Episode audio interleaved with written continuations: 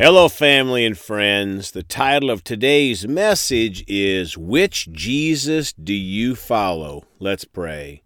Father, we come to you today with praise and thanksgiving, hungry for what you have for us today, ready to receive. Father, we thank you that your word will not return void, it will accomplish your purpose, Father. And we thank you will not leave the same after this message because you'll have changed us, Father. We love you, we praise you.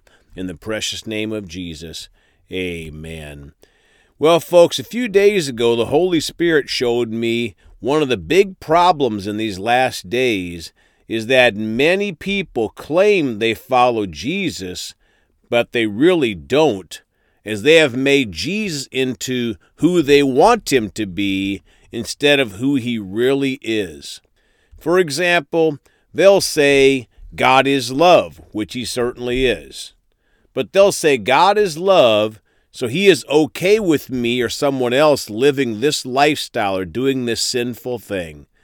Well, they have the first part right God is love, but that doesn't give people license to violate his word. I want to set a foundation in the first couple of scriptures and then get into the scriptures that many people ignore. Let's start today in John chapter 1 in the New King James Bible. In the beginning was the Word, and the Word is with God, and the Word was God.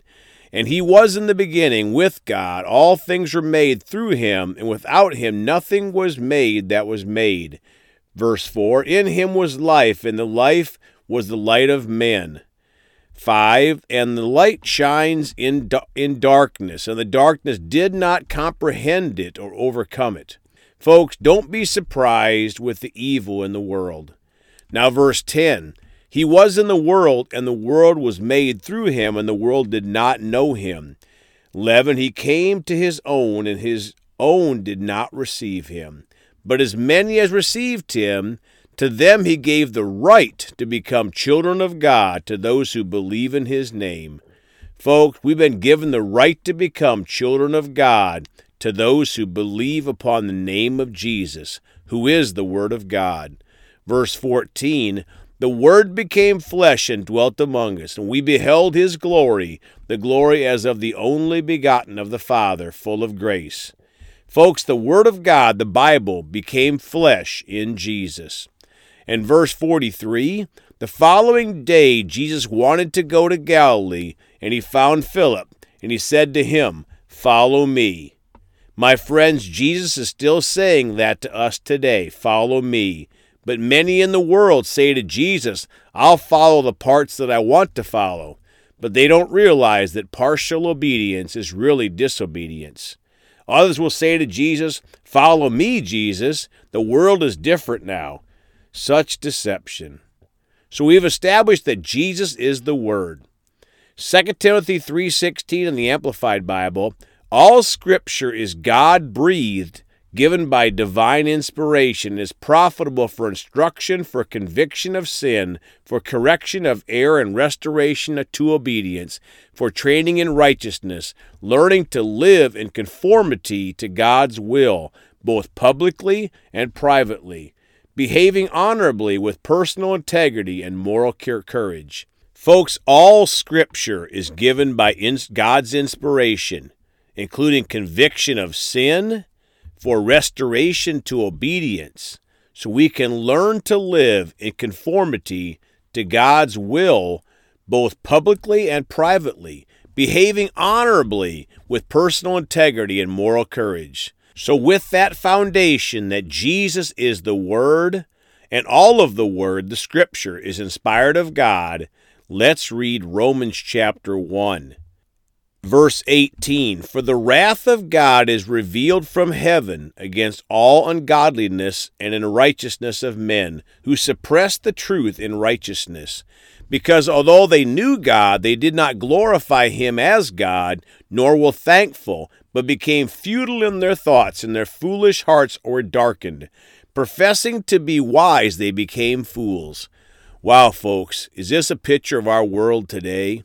Verse 24 Therefore God also gave them up to uncleanliness in the lusts of their hearts, to dishonor their bodies among themselves, 25, who exchange the truth of God for a lie and worship and serve the creature rather than the Creator, who is blessed forever. Amen.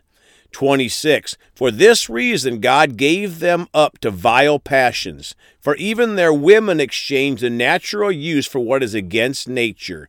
27. Likewise also the men, leaving the natural use of the woman, burned in their lust for one another, men with men committing what is shameful, and receiving in themselves the penalty of their error which was due. Verse 28.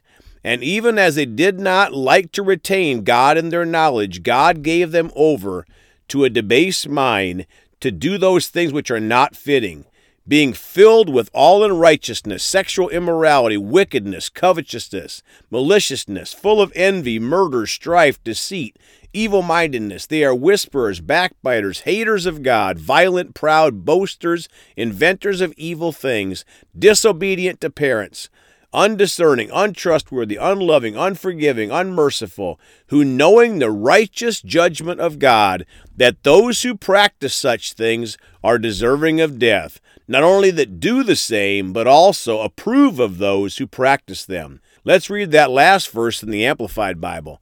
Although they knew God's righteous decree and his judgment, that those who do such thing deserve death, Yet they not only do them, but they even enthusiastically approve and tolerate others who practice them. So not only those that habitually practice sin, but those that approve of those who practice sin.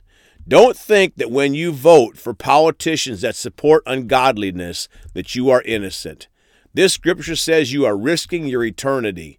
Well, brother Greg, that's just one verse, and I believe so and so. Well, now let's go to 1 Corinthians chapter 6 verse 9. Do you not know that the unrighteous will not inherit the kingdom of God? Do not be deceived, neither fornicators, nor idolaters, nor adulterers, nor homosexuals, nor sodomites, nor thieves, nor covetous, nor drunkards, nor revelers, nor extortioners will inherit the kingdom of God. Folks, that is pretty clear again, that those who practice these things will not inherit heaven. But here is the great news people can repent and receive Jesus. Verse 11 And such were some of you, but you were washed, but you were sanctified, but you were justified in the name of the Lord Jesus and by the Spirit of our God. Verse 12 All things are lawful for me, but all things are not helpful.